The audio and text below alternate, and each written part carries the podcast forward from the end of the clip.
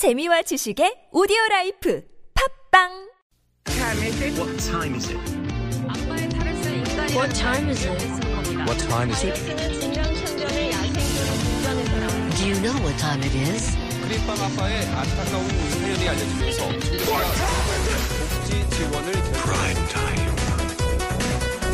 It's prime time.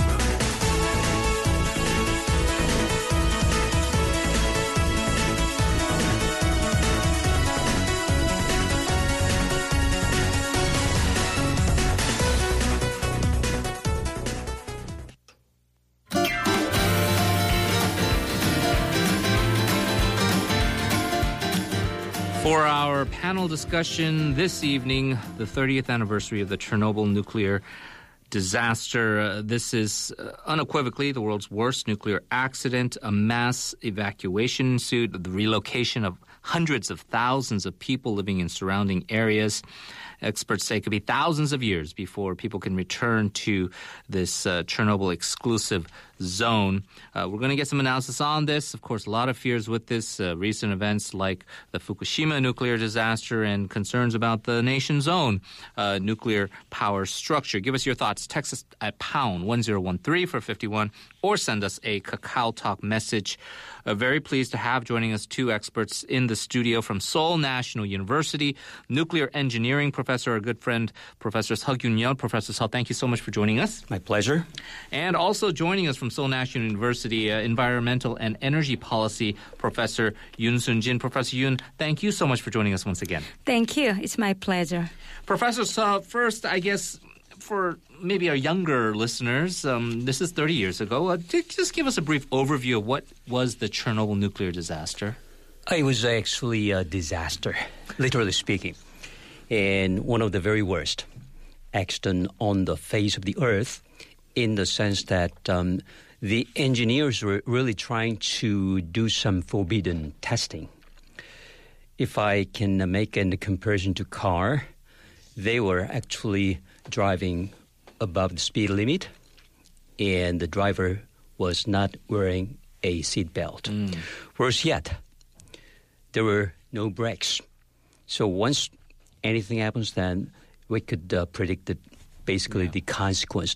So what has happened was that actually during that process, basically, um, essentially there were no controls in the core.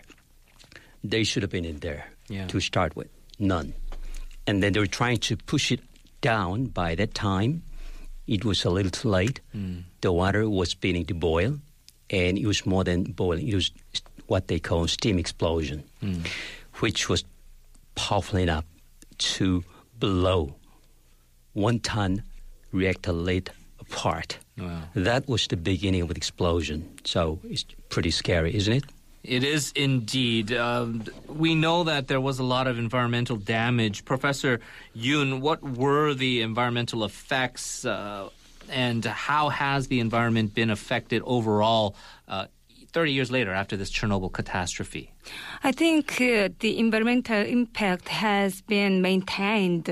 It is not just the past accident, it is current and ongoing accident. Uh, actually, there are many deformed animals and plants, and we uh, came came to have uh, mm, many plants and animals who lose their uh, function or their generative uh, generative function, and you know the impact, the immediate death. It was the immediate impact, and not just the environment. There are many people who died or maybe were killed actually, and you know we do not know the exact number yet because uh, many organizations and institutes, the number of the deaths are very different because we cannot cut which death is caused by the accident or not. So anyway, uh, most of the ecosystem around there has been contaminated, and they are losing the uh, generative power or function.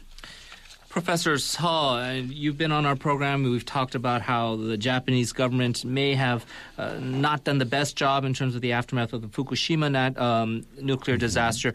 Uh, with the Chernobyl incident, this was during the time of the Soviet Union, so under the auspices of the, the Russian um, central authorities. Uh, but now, of course, uh, this area is uh, sovereign under the Ukrainian government. Um, essentially, how has the government handled this uh, over the past few decades? Actually, at the time, it was apparently the USSR, and even Gobi, Gorbachev, was not quite rightly informed. He knew about this only maybe a couple of, maybe several days after, because everybody was trying to hide this, and they said this just a little fire, and then.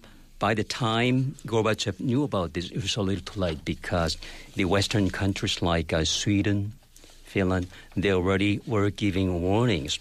And then by that time, it was too late. But anyway, the USSR at the time, the central government has decided to send in, like they called it, liquidators. They were just uh, determined to sacrifice their lives for their country. And by the way, uh, 31 of them just basically passed away almost instantly. Wow. And then some more.